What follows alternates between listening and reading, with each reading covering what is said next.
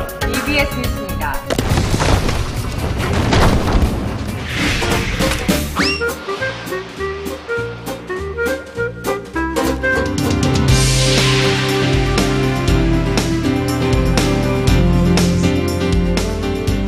네, 김기덕 감독이 영화 피에타로 베니스 국제영화제 대상을 수상한 지 벌써 반년 정도가 됐는데 이번에 또 우리 영화계에 기쁜 소식이 있다면서요? 네, 바로 독립영화제 칸이라고 불리는 썬댄스 영화제에서 오멸 감독의 지슬이 한국 영화는 처음으로 심사위원 대상을 받았다고 합니다. 네, 정말 축하할 일인데요. 이 까다로운 심사위원들의 마음을 사로잡은 지슬. 과연 어떤 영화인지 오늘 문화 공감에서 함께 만나보시죠. 윤종환 문화캐스터입니다.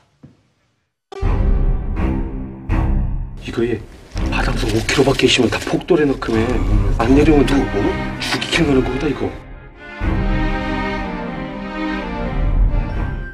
1948년 11월 제주에 군인들이 들이닥칩니다. 폭도로 몰린 순박한 마을 사람들은 두려움을 안고 동굴로 피합니다.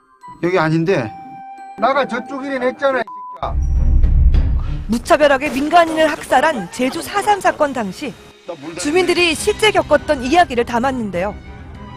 이름도 없이 쓰러져 간 희생자들의 아픔을 흑백 화면은 담담하게 그려갑니다. 우리나라의 역사의 이야기이긴 한데 그 역사가 어, 많이 묻혀버렸고 제대로 이야기를 전달받은 바가 없기 때문에 그 역사들을 다시 한번 볼 수 있고 다시 한번 이렇게 돌아볼 수 있는 그런 이 작품은 독립영화제의 칸으로 불리는 썬댄스 영화제에서 대상을 받으며 해외에서 먼저 주목받았습니다. 우리나라 영화가 최고상인 대상을 받은 것은 이번이 처음인데요. 2억 5천만 원이라는 저예산, 그리고 열악한 환경 속에서 이룬 값진 성과입니다. 특히 제주 출신 감독이 지역에서 함께 활동하는 문화예술인들과 힘을 모아 만들었다는 점에서 더욱 의미가 깊습니다. 실제로 지역 그 주민들이 그 동굴에서 삶과 생을 넘나들면서 했던 장소에서 찍다 보니까 아 그때 당시에 그 주민들의 마음은 어떻겠을까 하면서 그렇게 생각하면서 했던 제주 방언으로 감자라는 뜻의 영화 지슬에 감독은 슬픔이나 분노가 아닌 위로를 담고 싶었다고 전하는데요. 세상을 떠난 이를 추모하는 제사 형식으로 영화를 만든 것도 이런 이유에서입니다.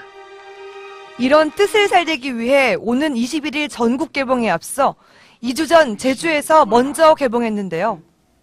이미 제주에서만 관객 만 명을 모았습니다.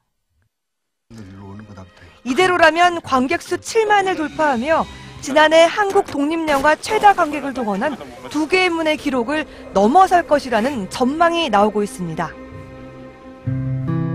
비극적인 사건을 다루면서도 풍자와 해악을 놓치지 않는 지슬. 잊혀진 역사의 한 페이지를 좁히며 우리 독립영화의 새로운 가능성을 보여주고 있습니다. 문화공감 윤정원입니다.